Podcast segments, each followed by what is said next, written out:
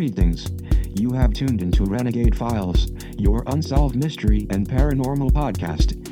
I am your guide, Lex Gordon, broadcasting an encrypted signal from the Jungle Villa outpost deep in the uncharted tropics. This is Renegade Files episode number 5 Anonymous and the Birth of Hacktivist Culture. I think I will do all of the episodes in the robot voice from now on.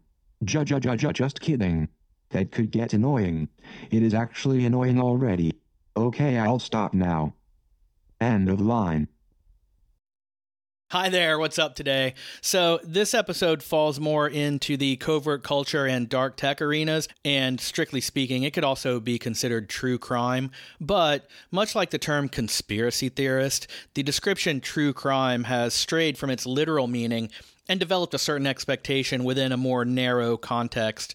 Semantics aside, the subjects covered in this episode fall squarely within the Renegade Files mission of reporting not just unsolved mysteries and paranormal events, but covert culture and dark tech as well. As such, this is a topic that I just love diving into. I've had a computer my whole life, and we're now in an era where young people going to college have had a mobile screen in their hands for as long as they can remember. As our society and our individual lives become increasingly connected through the Internet of Things and the expanding roles of AI, big data, and frankly, social engineering, the questions posed and highlighted by some of the original hackers become more important than ever. So put your smartphone in the microwave, grab your Guy Fawkes mask, your laptop, and your backpack, and join Renegade Files as we brute force our way past InfoSec enter through a back door, and dox the deep world of Anonymous and the Birth of Hacktivist Culture. Anonymous and the Birth of Hacktivist Culture. Anonymous and the Birth of Hacktivist Culture. Anonymous and the Birth of Hacktivist Culture. Anonymous and the Birth of Hacktivist Culture.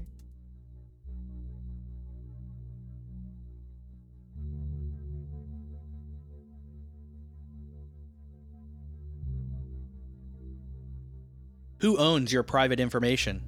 Who do you, almost unknowingly and at least uncaringly, allow to have access to it? Who decides what you can and cannot read, say, or talk about?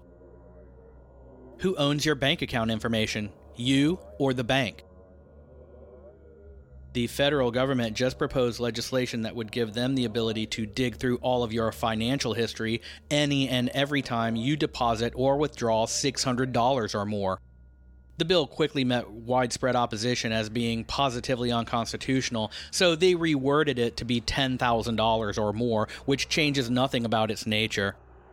Whatever becomes of that bill, the fact is, they must have probable cause to access your private records, at least for now. This is the kind of thing old timers mean when they say freedom must be fought for on a daily basis. People saying we need to rewrite the Constitution would do well to reread it. Meanwhile, our top ranking government officials somehow become millionaires, all the while refusing to let us see their financial histories, yet they want to look through all of ours on a whim. The sovereignty of information security, the access to information, the right to privacy, and free speech are all wrapped up in technologies that few understand and even fewer control.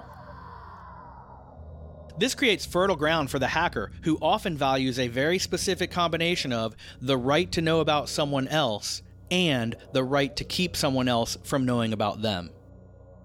We tend to think of the hacker as an exclusively modern phenomenon that has arisen in recent years as the result of an increasingly interconnected world of personal, corporate, and governmental information. However, there have been hackers since the earliest days of communication technology. In this episode of Renegade Files, we'll start with a brief history of information hacking. Then we'll look into some of the most infamous modern cases, events, and perpetrators. And finally, we'll dive deep into one of the most well known but least understood hacker movements in history Anonymous. Hacker History the image of the 90s Hollywood hacker conjures up a clandestine computer lab in a dark, abandoned, dripping warehouse corner where a jilted genius turns his computer hacking skills on the corporate machine that did him wrong, or types furiously to access some file that would clear his name once and for all. As technology advanced and equipment grew smaller, the cliche hacker also evolved into a shifty eyed, heavily caffeinated cybercrime rebel teenager at a coffeehouse table, a glowing face behind a laptop screen, shrouded by a black hoodie. Today, our modern media shills have muddied the waters of who the real hackers are and what they actually do by blaming everything that inconveniences their version of the narrative on the new boogeyman, the Russian hacker. Mwahaha. But hackers have been around since the very inception of electronic communication. Arguably, one of the first ever information hacks occurred in 1903 at the inaugural demonstration of new technology called wireless telegraphy by John Ambrose Fleming, who invented the radio vacuum tube amplifier, and Guillermo Marconi, the inventor of the radio. The new wireless telegraphy machine was a system of interconnected devices that could transmit telegraph messages wirelessly across radio waves and then project the written messages onto a screen using a projector. So, quite literally, the first text messages were sent in 1903 the idea of transmitting messages wirelessly had been kicked around for some time, but what made this presentation special was that it had been widely and publicly claimed by Marconi and Fleming that they had solved the problem of wireless messages being intercepted or tampered with. They had not. The system had been promoted heavily as being entirely secure. At the same time, Marconi had registered the only patent for any and all wireless transmissions. British magician and inventor Neville Maskelyne was infuriated by this patent situation, and so were many people. But Maskelyne took action. As Fleming addressed the reporters, scholars, and engineers that filled London's Royal Institution Grand Auditorium, all of them waiting for Marconi's wireless message to be received from 300 miles away. Neville Maskelyne broadcast his own wide range frequency signal of tremendous power and interrupted the Marconi transmission with a message that said, quote, Rats! Rats, rats, rats. Then the machine typed out this poignant quote from Shakespeare's Henry V. Now entertain conjecture of a time when creeping murmur and the pouring dark fills the wide vessel of the universe, from camp to camp, through the foul womb of night, the hum of either army stidily sounds, that the fixed sentinels almost receive the secret whispers of each other's watch. This is a very clever critique of Fleming and Marconi's claims that their system was impervious to attack or interception. Professor Fleming called this intrusion on his presentation an act of, quote, scientific hooliganism, which I think is a way cooler term than hacking. Fast forward 46 years to 1949 when John von Neumann wrote a paper called Theory and Organization of Complicated Automata, which outlined speculations that computer programs may develop or be programmed with the ability to reproduce themselves. This theory has come to underline the creation of the modern computer virus. In 1955, the term hacking was first used in the MIT Tech Model Railroad Club in reference to working on the electrical and machinery components of the club's model trains. In 1957, Joe Joy Bubbles Engressia a blind seven year old boy discovered that he could whistle the fourth E above middle C, which is a frequency of 2600 Hz, and by doing so could interrupt the AT&T telephone system's automated call routing systems, which opened the doors for phone phreaking or hacking of the phone systems, mainly to make long distance calls for free. Charging fees to call places out of your hometown used to be a thing. In 1979, David Mitnick broke into a Digital Equipment Corporation computer system called the Ark. Mitnick went on to get arrested for a series of hacking charges in 1995 and eventually became a highly sought after computer security consultant. An event in 1980 gave us, in large part, the iconic image of the hacker we know today. After an FBI investigation into a security breach of the company NCSS, the New York Times reported the incident and described hackers as technical experts, skilled, often young, computer programmers who almost whimsically probed the defenses of a computer system, searching out the limits and the possibilities of the machine. Despite their seemingly subversive role, hackers are a recognized asset in the computer industry, often highly prized, and part of a mischievous but perversely positive hacker tradition. The 1980s went on to see some of the most spectacular hacker fireworks to this day. A group called the 414s broke into 60 computer systems, including the Los Alamos National Laboratory, which prompted a Newsweek article and an ensuing House of Representatives hearing that resulted in the passing of several new computer security violation laws. A hacker going by the name of Lex Luthor founded the Legion of Doom, which had the reputation of attracting the best of the best. Eventually, a Legion of Doom programmer called Phiber Optik got into a feud with another member and was kicked out of the hacking group. Phiber Optik, Phiber spelled with a PH, and his friends then created the rival hacking agency known as Masters of Deception, or MOD. The original MOD hackers were, listing them by their hacker aliases, Phiber Optik, Scorpion, Acid Phreak, HAC, Corrupt, and Outlaw.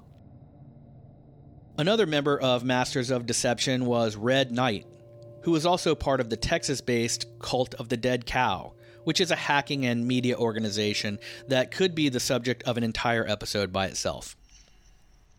In 1986, the U.S. Congress passed the Computer Fraud and Abuse Act, which specifically made it a crime to break into a computer system. As soon as the law was passed, the hacker known as the Mentor was arrested. The Mentor then published his now famous Hacker Manifesto in the e-zine Phrack. The e-zine Phrack is also spelled with a PH. In fact, it's probably a safe bet that any word or name that starts with an F is spelled with a PH from here on out in this episode, so let's just go with that.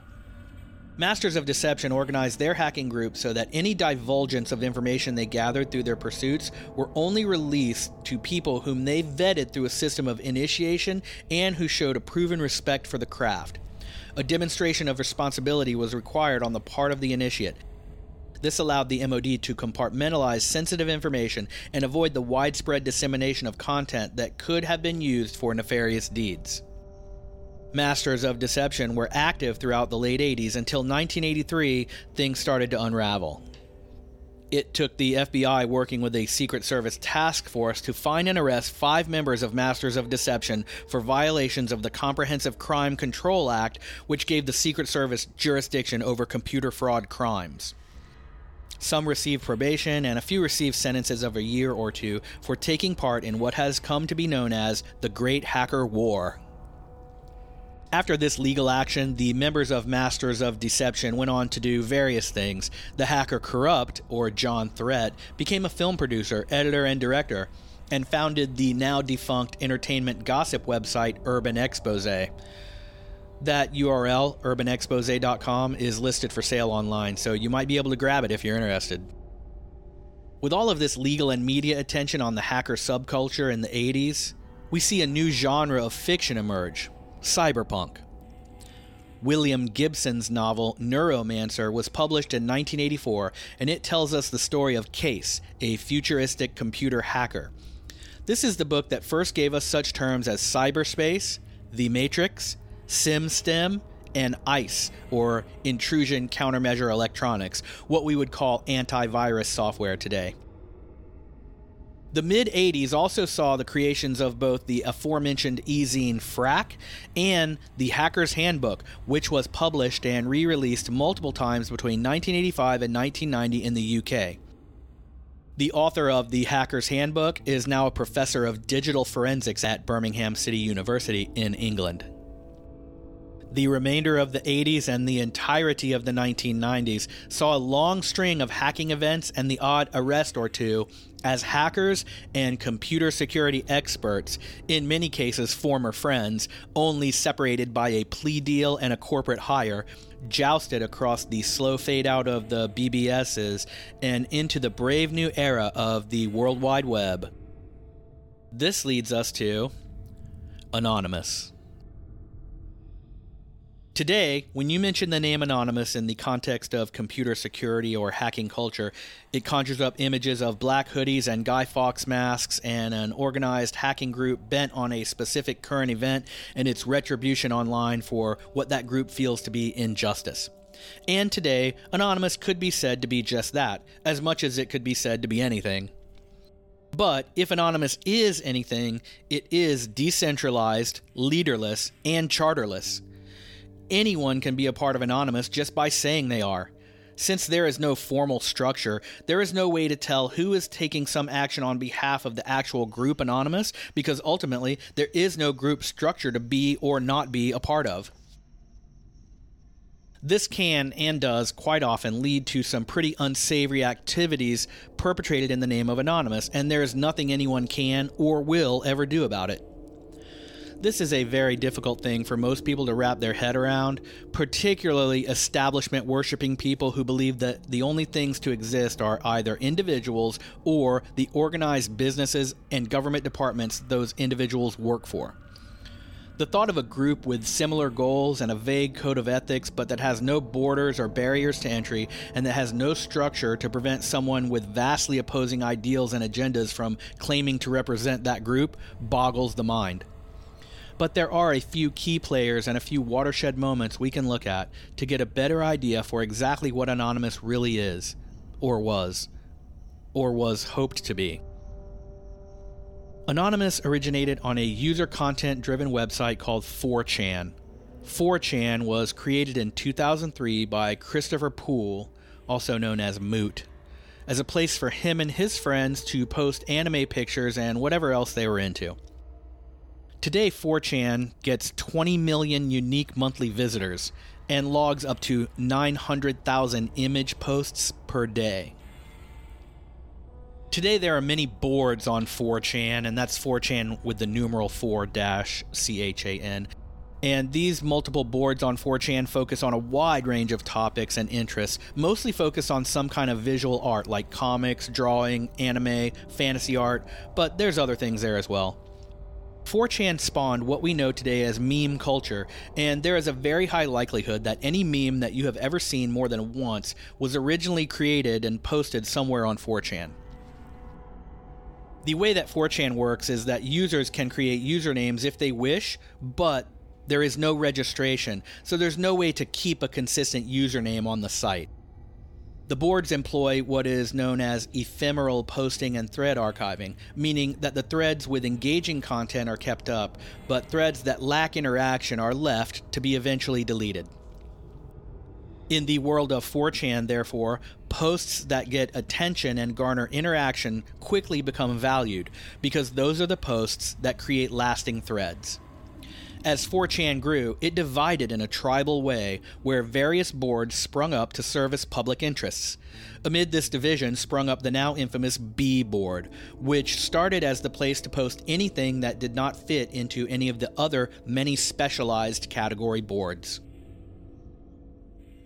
In the realm of, say, a female hero anime art board on 4chan, the best artwork generates the longest lasting threads, so that creates an incentive to post better and better art as the board grows. However, on the B board, where anything can be posted, the function of ephemeral posting and thread archiving rewards the content that gets the most views and comments. There is no one specific topic to be on or off of no one art style to be better or worse than. So this creates fertile ground for the most shocking and offensive images because in a room of otherwise random pictures, those are the ones that get the most attention. Therefore, the B board on 4chan is enter at your own risk. And I'm not even kidding. If you're worried about seeing something gross or that you can never unsee, my advice is don't even go there at all. And part of that attitude is exactly the way the people who frequent the B board want it.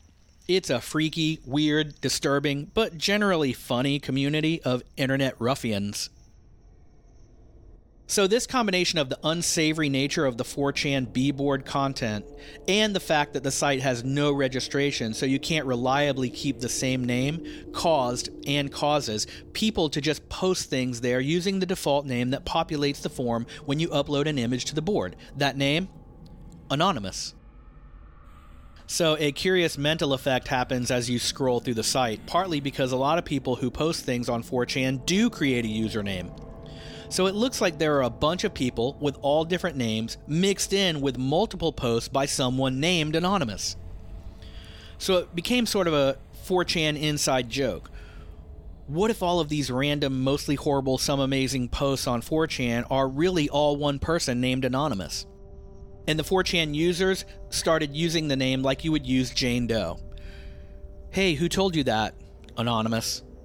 Did you delete that comment? Wasn't me, must have been anonymous. Are you with me so far? Because this is where it gets fun. So, there was an early virtual online computer game called Habbo Hotel. It was mostly for kids, and you could set up an account there for free you would create an avatar, which was a little cartoon person that you could select its gender, clothes, hair color, hairstyle, maybe a hat.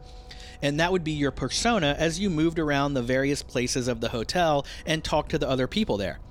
Habbo Hotel was generally fun, peaceful, lighthearted, where lonely kids could pretend to be for a while. So at one point, the people frequenting 4chan came up with the idea to infiltrate the world of that game. Now, this was also purely for fun. Probably some of their younger brothers and sisters liked the game, so that's how they knew about it. Or maybe some of them had played it when they were kids. So they coordinated a time to do it and a prearranged avatar design. Then, through the combination of all setting up Habbo hotel profiles, and simultaneously communicating across the 4chan boards, they arrived in the game all together. Hundreds of them. Their little cartoon avatars were all black guys with big afro hairdos wearing black suits and ties. They did crazy things to infuriate the kids trying to play the game, such as form big circles around two or three other players so they couldn't go anywhere, or use their bodies to line up and spell out offensive words. Their most celebrated moment came when they colluded to block off the Habbo Hotel pool from all the other players. By all accounts, the pool was one of the favorite features of the game, and now, as a triumphant 4chan meme of the black suited Afro avatar proclaimed, the pool is closed. Now, this moment in bizarre internet history is important because I think it may have been the first time that this loosely affiliated group of people in hundreds of different places around the world realized that together they could do something that individually they could never do. I honestly feel like it was transformational on a deep level, and it's important to understand that these were, by and large, computer pioneers with deep feelings about the freedom of speech, access to information, and the rights of people to protect themselves from governments who might seek to stifle their ability to speak, read, learn, or communicate. It's hard to imagine that these same people who would dress up like men in black to harass kids playing a video game were the same people that cared so passionately about free speech and the rights of communication for citizens under totalitarian regimes that they would get together online to affect global change. But that is exactly who these people were. At least, that's who some of them were. Since the built in joke about some stranger named Anonymous was already a part of the 4chan world where these computer users met and spent time, when they started to extend their collective internet activism beyond the Habbo Hotel pool to more serious issues, they simply adopted the collective name Anonymous. They hacked into a few sites they felt were doing things that they, for whatever reason, didn't like, and the reports found their way into the news stations. The first big report was a story on Fox News who claimed that there was now a sophisticated international hacker group known as Anonymous, and that no one in law enforcement was sure of their intentions or goals. At this time, in reality, no one in Anonymous was sure of that either. Their first major target was a neo Nazi radio show host named Hal Turner, who had insane ideas about race and laws in America, but had a huge following on an online radio show. He made the mistake of ridiculing someone's post on 4chan, and this drew the attention of what was becoming anonymous. So, this guy had drawn first blood on one of their own. And he was a neo Nazi internet radio show host, so all bets were off. The Anonymous crew had started to become a bit more organized at this point, around 2006 or 2007. They started to call into the Hal Turner radio show to troll him with all kinds of provocative statements about race or whatever they thought he would react to. They sent hundreds of pizzas to his house. They crashed his website with a DDoS attack. And at this point, I'll give you a quick explanation of what a DDoS attack is. You may or may not have heard the term before, but it bears defining since it is one of the most treasured tools in the Anonymous toolbox. DDoS stands for Distributed Denial of Service. A DDoS attack is a coordinated application performed by multiple computer users whereby a program is set into motion that fires repeating requests for service to a particular domain name or extension of that domain name. It also can be focused on the domain name server specifically, making it impossible to reroute out from under. The result is that so much traffic is being processed by the website that no further requests for service can be replied to. Think of it like this if you wanted to go through a Starbucks drive through, but for an hour before you wanted to go and until an hour after you wanted to go, 500,000 people in 500,000 cars had gotten together and agreed to all go through every Starbucks drive through within 100 miles of your location for that two hours, you would be unable to get into the drive through. You probably would be unable to get within five miles of the Starbucks itself. But when all of these people left, the Starbucks would still be there and everything would otherwise be the way it was before they did what they did. I mean, they might be out of vanilla syrup by then, but you get the point. That's all a DDoS attack does. It floods a website with traffic for as long as the people doing it agree to do it. And not with a guy repeatedly typing the enter key on a keyboard, but with a program that types the enter key thousands of times every second. And a few thousand people run that same program at the same time, so the website's done. But when they stop, the website becomes available again, and no physical harm has been done to any equipment or circuitry. So, this, among other things, is what Anonymous did to Hal Turner's neo Nazi radio show website. And that was that. Another thing they did was hack into his emails and discover that he was not a real neo Nazi. Or maybe he was, but he was also an FBI informant. And Anonymous posted those emails, which caused Turner to lose credibility with his neo Nazi audience. Turner was eventually prosecuted for threatening the life of a federal judge. So, shutting down Turner's website and discrediting him among his fans was one of the first major things Anonymous did as an organized operation. The next major Anonymous op arose through a weird chain of events, like so many things in the hacker world. What happened was that sometime around January 2008, someone posted a video of Tom Cruise proselytizing Scientology, wherein he says a few ridiculous things. The video was meant for strictly internal Scientology use, but now it had been leaked and it was on the internet. One of the things Tom Cruise basically says in the video is that if you are a Scientologist and you pass a car accident, you're compelled to stop because you know that you're the only one that can really help. This statement and others like it made by Cruise in the video were widely ridiculed online, and the leaked video started to be posted with overdubbed commentary and all of the internet shenanigans you might imagine.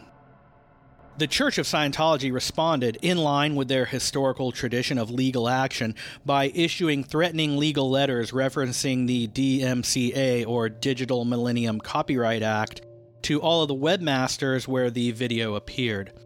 One of these sites was 4chan. The 4chan community redistributed these letters and looked at the entire thing as censorship of free speech on the internet.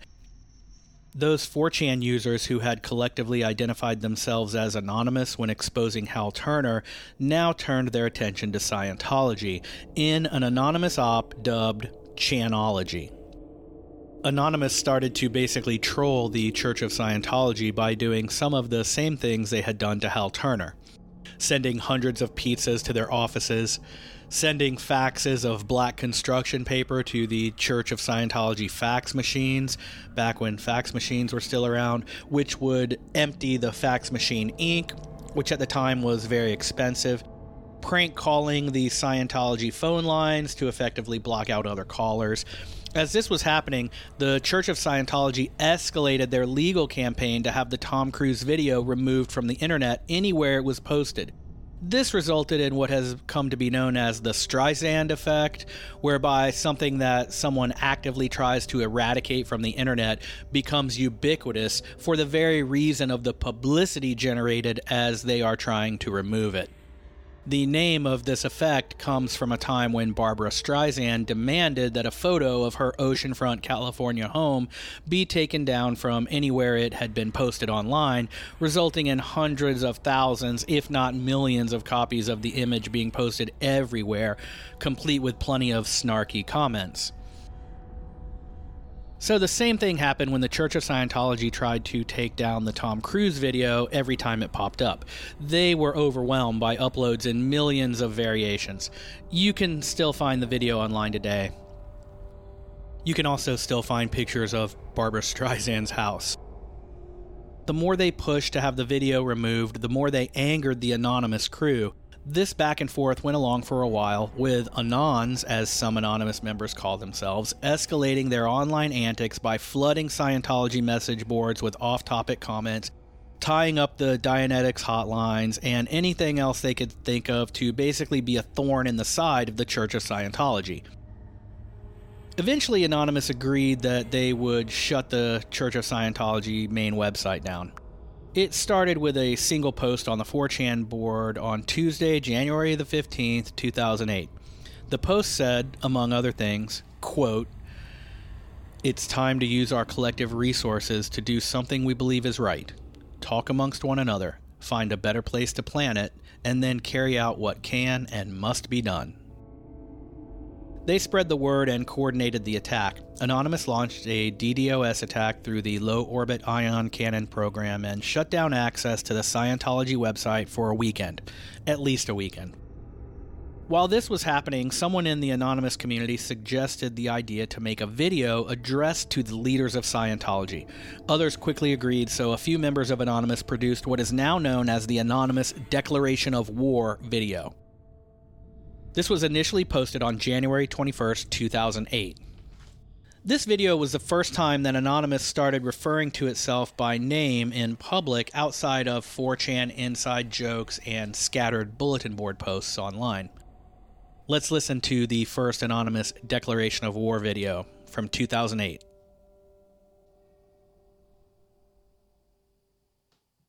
Hello, leaders of Scientology. We are anonymous. Over the years, we have been watching you, your campaigns of misinformation, your suppression of dissent, your litigious nature. All of these things have caught our eye. With the leakage of your latest propaganda video into mainstream circulation, the extent of your malign influence over those who have come to trust you as leaders has been made clear to us. Anonymous has therefore decided that your organization should be destroyed. For the good of your followers, for the good of mankind, and for our own enjoyment, we shall proceed to expel you from the internet and systematically dismantle the Church of Scientology in its present form. We recognize you as serious opponents, and do not expect our campaign to be completed in a short time frame. However, you will not prevail forever against the angry masses of the body politic. Your choice of methods, your hypocrisy and the general artlessness of your organization have sounded its death knell. You have nowhere to hide. Because we are everywhere. You will find no recourse in attack. Because for each of us that falls, ten more will take his place. We are cognizant of the many who may decry our methods as parallel to those of the Church of Scientology.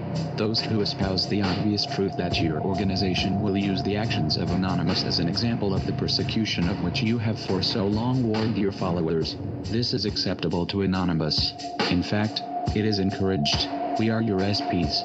Over time, as we begin to merge our pulse with that of your church, the suppression of your followers will become increasingly difficult to maintain.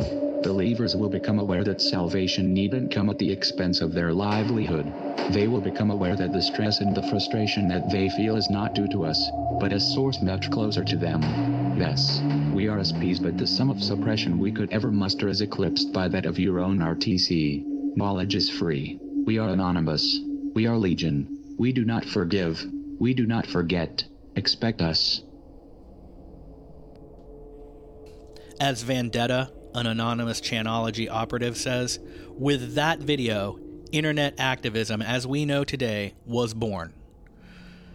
So, what happened was that with this video, there came a growing sentiment among members of Anonymous that they should stage a real time protest. They would take to the streets and protest at every Church of Scientology location they could find around the world. This would be something totally new for them, moving out from behind the protection of the computer screen and into the real world, as it were. When the idea began to take hold and it became apparent that the event might truly take place, Anonymous produced and released their Code of Conduct video for those who planned to actually attend the protests. The Code of Conduct video listed 22 rules that anonymous members going to the events should follow to ensure, quote, epic win and no loss of hit points on your part. Let's listen. The following video is intended as guide for Anonymous preparing to engage in their first real-life public demonstration. It will also provide a refresher for those of you who have experience with this modality of petition. The purpose of the demonstration in a modern Western society is to convey a message to the public. In keeping with this objective, Anonymous has drafted 22 rules that Anonymous can follow in order to assure epic win and no loss of hit points on your part. Rule number 0 rules 1 and 2 of the internet still apply. At this juncture, something that the real world can appreciate, although meme speak between fellow anonymous is acceptable. Focus on the target and keep it to a minimum. Rule number 1. Stay cool. Rule number 2. Stay cool, especially when harassed. You are an ambassador of Anonymous. Although individuals trying to disrupt your demonstration will get on your nerves, you must not lose your temper. Doing so will harm the protest and tarnish the reputation of Anonymous. Rule number 3. Comply with the orders of law enforcement officers above all else. Doing otherwise is harmful to the demonstration as a whole and may compromise your performance as a human being. Do not request badge numbers unless you are being treated in a very abusive manner, as doing so will anger officers. Rule number 4. Notify city officials. Most jurisdictions either have rules about public protests, or would prefer to be notified that they are taking place. Know the rules for your jurisdiction and abide by them. Rule number 5. Always be across the street from the object being protested. Rule number 6. In the absence of a road, find another natural barrier between yourself and the target of protest. Doing so will make it more difficult for individuals hostile to your cause to come and harass you. Rule number 7. Stay on public property. You may be charged for trespassing if you do not. Rule number 8. No violence. Rule number 9. No weapons. The demonstration is a peaceful event. Your weapons. You will not need them. Rule number 10. No alcohol or pre-drinking. Violating this rule may easily precipitate a violation of rules 1 and 2. Rule number 11. No graffiti, destruction, or vandalism. Rule number 12. If you want to do something stupid, pick another day. These should be self-explanatory. Violation of these rules during a demonstration will tarnish the reputation of Anonymous, harm the demonstration itself and leave you vulnerable to attention from law enforcement. Rule number 13. Anonymous is legion. Never be alone. Isolation during a protest marks you as a target for handlers who wish to provoke an angry reaction from you and other hostiles. In keeping with this principle, rule number 14. Organize in squads of 10 to 15 people. Rule number 15. One or two megaphones per squad. A megaphone is helpful for maintaining the overall cohesion of a demonstration and spreading your message. However, too many will confuse the public and render you hearing impaired. Rule number 16. Know the dress code. Forming a loose yet reasonable dress code for protest members will help to maintain cohesion and get the public to take you seriously. Rule number 17. Cover your face. This will prevent your identification from videos taken by hostiles, other protesters or security. Use scarves, hats and sunglasses. Masks are not necessary, and donning them in the context of a public demonstration is forbidden in some jurisdictions. Rule number 18. Bring water. Rule number 19. Wear good shoes. Following these rules will assure your comfort during the demonstration. Keep in mind that demonstrations may often be quite lengthy. Rule number 20. Signs, flyers, and phrases. Have yours ready. Make sure that signs are large enough to read. Also ensure that the text on your signs and your phrases are pertinent to the target of the protest. Rule number 21. Prepare legible, uncomplicated and accurate flyers to hand out to those who wish to know more regarding the motivations behind your actions. Finally, rule number 22. Document the demonstration. Videos and pictures of the event may be used to corroborate your side of the story if law enforcement get involved. Furthermore, posting images and videos of your heroic actions all over the internet is bound to generate wind, exhorting other anonymous to follow your glorious example. If you follow these simple rules, the success of your action is virtually assured. However, keep in mind that the success of the demonstration as a whole hinges on the good behavior of all those who participate. Ignore these rules at your own peril. Follow them, and victory will be yours. We are anonymous. We do not forgive. We do not forget. Expect us.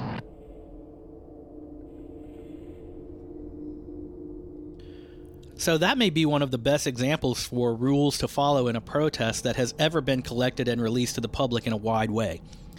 It focuses on getting your message across in a peaceful and effective way, and it encourages civil behavior and expression by the group as a whole while discouraging destructive behavior with logic and passion.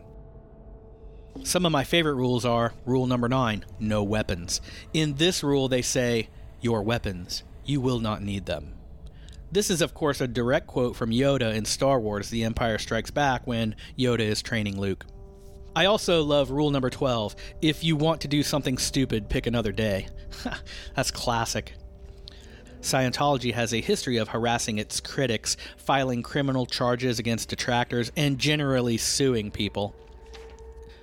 As a matter of fact, I just saw a video online today about a Florida bar owner who videotaped an under construction penthouse rumored as being built by Tom Cruise. The bar owner's buddy was a construction foreman on the project and he invited him up to see it. The bar owner posted the video on Facebook, and the Church of Scientology lawyers visited the guy's bar and made him take the video down, which he happily did while they were still there. Now, it's weird, first of all, because the video had nothing to do with Scientology as far as I know. It was just showing the stripped down looking penthouse being built out and under construction, and it was rumored that it was for Tom Cruise. But the Church of Scientology put boots on the ground, as they say, to make the guy take the video down. Then, the bar owner claimed to have found a spy camera aimed at his house in a tree across the street, not at his bar, but at his house. He has since put his home up for sale to move, and the construction foreman who invited the guy to see the in progress penthouse has been fired. That's crazy. So, suffice it to say that it was this sort of predilection for harassment that prompted the Anonymous Code of Conduct Rule number 17 Cover your face. This will prevent your identification from videos taken by hostiles. It was rule number 17, cover your face, that prompted a discussion online about exactly how to do so.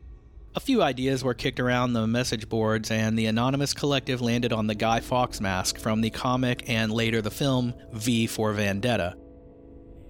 It's a mask that is basically the same no matter where you buy it. It has a wry smile and a sarcastic expression, and it would make everyone look the same in a surreal way it harkened to the final scene in the comic V for Vendetta, where members of the society rise up against tyranny. It was perfect. It was genius. It was inspired. It put a face to a movement with no leadership except consensus. It visually conveys the message that none of us are as strong as all of us. So the anonymous declaration of war video was a call to action, and the code of conduct video added fuel to the reality that the Anons were planning to go to the protest, and the entire thing just built and built. But at the same time, there was an underlying sentiment of doubt. Is anyone going to actually do this? Are we really going to leave the proverbial basement? Are people really going to step out from behind the protection of the computer screen and take this fight to the streets and actually protest against the Church of Scientology? On February 10th, 2008, they would find out. There's a video online of a guy making a sort of vlog, and he's going to the park where the Anons in his city are supposed to meet up. He gets there and he's alone in an empty park. He waits for a while and starts to realize that he's the only one that has showed up. He's about to leave when he sees green balloons in the air on the far corner of the park opposite from him, he goes over there to find 200 members of Anonymous, all in Guy Fawkes masks, all with signs and flyers, all ready and very excited. He said it was the first time that any of them had met or seen anyone else from Anonymous, and none of them could believe how many of them there were. They filled Times Square as they moved through it. Similar scenes played out in major cities around the world that early morning. Thousands of Anons on the streets protesting the Church of Scientology and having what looked to be a really fun and totally peaceful time. All of a sudden, they realized their power. And although they were anonymous, they were no longer alone. The Church of Scientology responded by posting their own video that defined Anonymous as terrorists and claimed that members of Anonymous had made 8,000 threatening or harassing phone calls, 3.5 million malicious emails, 141 million website hits, 10 acts of vandalism, 22 bomb threats, and 8 death threats against the Church of Scientology and its officers. Now, I'm not condoning any act of threat or violence, but 10 acts of vandalism and 30 threats of violence, and presumably no actual acts of violence, or they would have put that in the video too, is a pretty good ratio of nonviolence when you compare it to tens of thousands of protesters in the streets and 8,000 phone calls, 3.5 million emails, 14 million website hits. It does seem that the vast majority of Anons followed their own rules of conduct, which is quite impressive for a fully decentralized organization with no leadership and no actual structure. But ultimately, the entire Chanology op caused a rift within Anonymous. There were essentially the majority that was for it, but also a very vocal group who thought the entire thing was negative, destructive to Anonymous as a whole, and that it was bringing unnecessary and inaccurate attention to the movement. In the end, they may have been right. The authorities did arrest a few Anons for malicious computer fraud regarding the DDoS attacks. The maximum punishments received were a combination of one year incarceration and one year of supervised release, in which time those convicted were not allowed to use a computer. In 2010, WikiLeaks appeared as a way to find secret, abusive government plans of totalitarian regimes, mostly in places where the internet was censored, and expose those plans in free markets where they could be opposed before they were implemented. On the surface, this is a very noble idea, and it is exactly the purpose of WikiLeaks as expressed by its founder, Julian Assange, also known as the hacker Mendax, who has been called the greatest hacker to ever walk the face of the earth. Now, this was all good and well as long as WikiLeaks was publishing plans being made by third world dictators and exposing atrocities that people in the Western world could rail against from their armchairs and, in some cases, stop some of these bad things from moving forward. But in 2010, WikiLeaks released diplomatic communications related to the U.S. presence in Iraq, and the press categorized this as the largest leak of classified U.S. documents in history. This ignited a debate about the tug of war between national and personal security and freedom of information that still rages today. The release of information caused PayPal, Amazon, and MasterCard to pull their services from WikiLeaks, making it impossible for people to donate to the website. Anonymous responded with Operation Payback, they almost instantly discovered and posted a laundry list of unsavory and arguably unethical websites that Amazon, PayPal, and MasterCard had been happily doing business with for years. These included neo Nazi websites where you could purchase t shirts with swastikas on them using your PayPal account, or porn sites that accepted MasterCard and had for decades, and so on and on and on. By this time, the numbers of anonymous members participating in the op were massive. They shut down the websites and processing capabilities of PayPal and MasterCard for extended periods of time. During this op, one tweet proclaimed, There are some things money can't buy. For everything else, there's HTTP error 408 request timed out. A jab at the success of the op framed in the famous MasterCard slogan. At this point, Anonymous sort of splintered into a few various groups, uh, one of them being Lulz Security, or more commonly known as LulzSec, that's L U L Z S E C, who took on the media and hacked a few news sites and posted fake stories to discredit the organizations as a response to security officers submitting fake documents to WikiLeaks, then revealing those documents to be fake to try to discredit WikiLeaks. These government agencies and their contractors also engaged in infiltrating the 4chan world and pretended to be an anonymous. And the entire thing culminated in the events which resulted in the entrapment and arrest of journalist Barrett Brown. Now, Barrett Brown is a very interesting figure, and the things he has both endured and discovered, and the ways he was framed and arrested, provides more than enough material for its own episode, which you can definitely expect from Renegade Files in the future. So, look for that Barrett Brown episode. Researching this episode has been really fun, and I've collected some scandalous and downright intriguing information along the way. All of this is available for you in the Dark Intel files. In the interest of making information free, I'll put all of the Dark Intel files for this episode in a free and public post on Patreon that anyone can see and read if they want to. In that free file, you can also get a long list of my favorite hacker and cyberpunk movies, some that might be new to you, so check it out. If you'd like access to tons of exclusive content, subscribe to the Renegade Files Patreon page while you're there at any amount you choose and get cool rewards for helping the show stay independent and ad free. So, in the end, the short version of what happened was this Anonymous sort of split into LulzSec and everyone else. LulzSec went on to hack tons of official sites like the CIA, various police departments, government agencies, email accounts, and more. They posted the information they got with abandon. They hacked news sites and put up fake stories. In the end, they became the monsters they were fighting against. All of this was tantamount to poking a hornet's nest for no reason, and the response was to make an example out of anyone the authorities could find, whether they were actually a part of LulzSec or not. So the authorities just lumped them all into one hacker group, called it by the anonymous moniker, and went to work. They arrested people spread across the country in California, Nevada, Arizona, New Mexico, Colorado, Alabama, Florida, Ohio, DC, New York, and Massachusetts. But a grand total of only 16 people, the Anonymous 16 as they were eventually called. They wanted to send a wide reaching message. They wanted to arrest people from one side of the country to the other because they knew they could never get them all. So they spread it out so everyone would tell their friends. In a way, it may have worked. Today, Anonymous is a much different animal. People claiming to be anonymous post videos, and they may still accomplish some pretty good ops against targets like ISIS or Putin or whomever, but it's not the same as it was at one time. Following the arrests, the 4chan boards became pure paranoia, and anyone suggesting that they do anything remotely considered hacktivism is immediately called out as being with the FBI, so not much gets done there anymore. There are still members of Anonymous, and there will probably always be. They work from the shadows. Even when they succeed, we probably never hear much about it. They keep to their kind a bit more. They suffer few noobs. So, what do you think? Is a DDoS attack a valid form of protest? Is it really any different than protesting racism in the 50s by blocking access to a diner that only allows white people inside? Maybe it is the same thing fundamentally, but the people who blocked diners back then did get arrested too.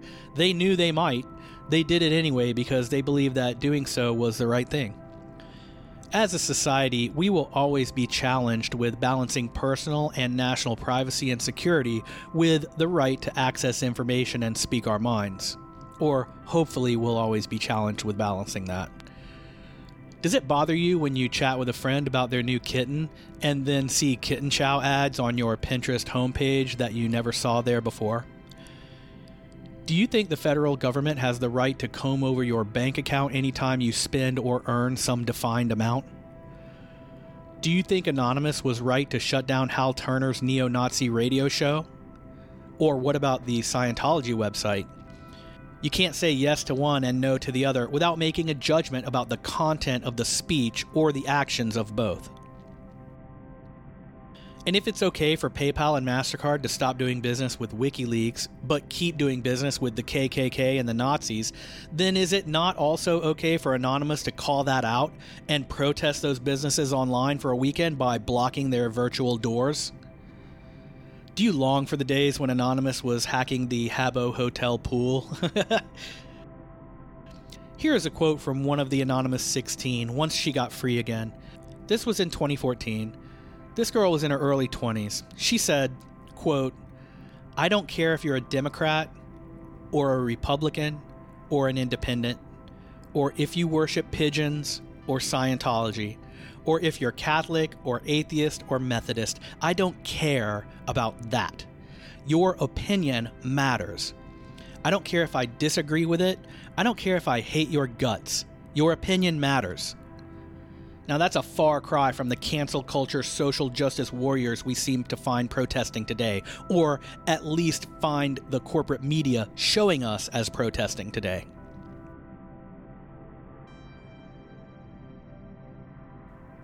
All of us want our data to be safe. But let's not let that desire for safety allow big data and the government regulatory agencies they collude with to fool us with false promises for the safety of our data that we must buy with the relinquishment of our own freedom to access information and say what we believe.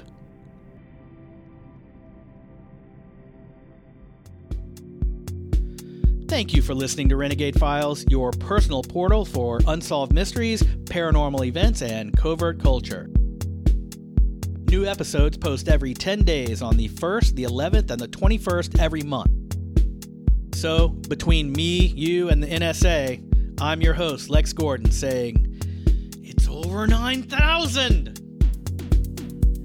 Stay wild, robot child.